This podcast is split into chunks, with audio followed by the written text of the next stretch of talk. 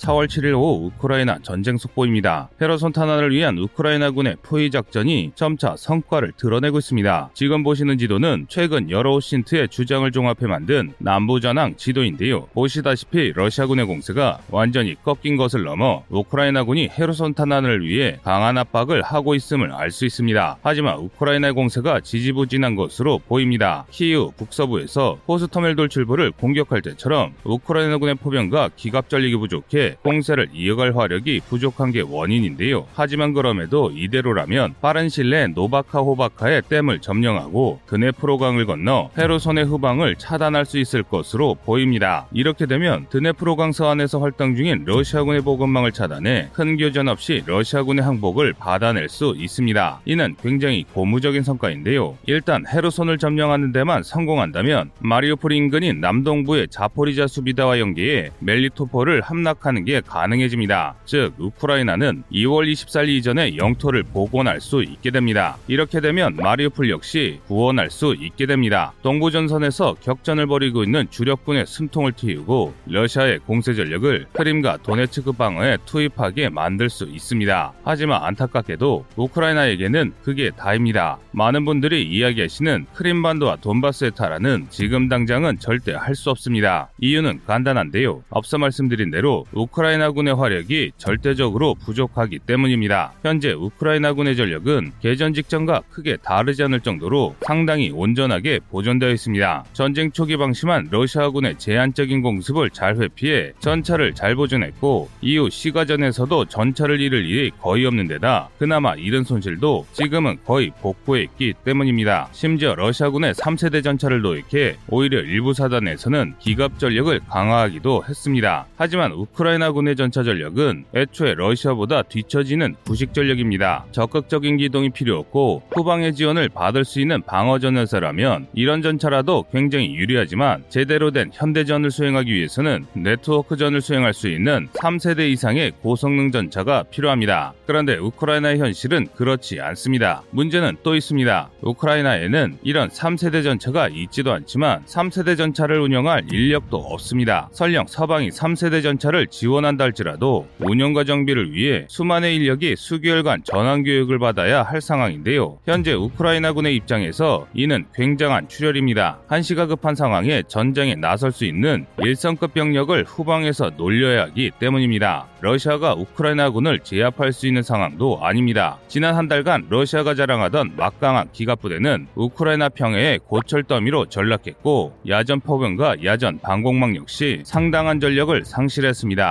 게다가 서방의 제재로 새로운 무기를 제작하지도 못하고 있는데요. 따라서 러시아군이 동부에서 한두 번 더 공세 실패 전력을 잃는다면 우크라이나군을 상대로 버티는 것 이상 행동은 할 수 없는 상황입니다. 그러니까 우크라이나 남부에서 전쟁 전 잃었던 영토를 회복한 뒤 양국이 크림반도 돈바스를 두고 수개월에서 수년에 걸친 소모전을 할 수밖에 없는 상황으로 지금의 전황이 흘러가고 있는 것인데요. 이에 따라 양국 모두 장기전을 준비하기 시작했습 니다. 우크라이나는 서방제 고성능 공격 무기를 얻기 위한 외교 활동을 시작했고 러시아는 중국의 도움을 받기 위해 분주하게 움직이고 있습니다. 더 자세한 소식은 저녁 보도에서 전해드리겠습니다. 이상 꺼리투브였습니다.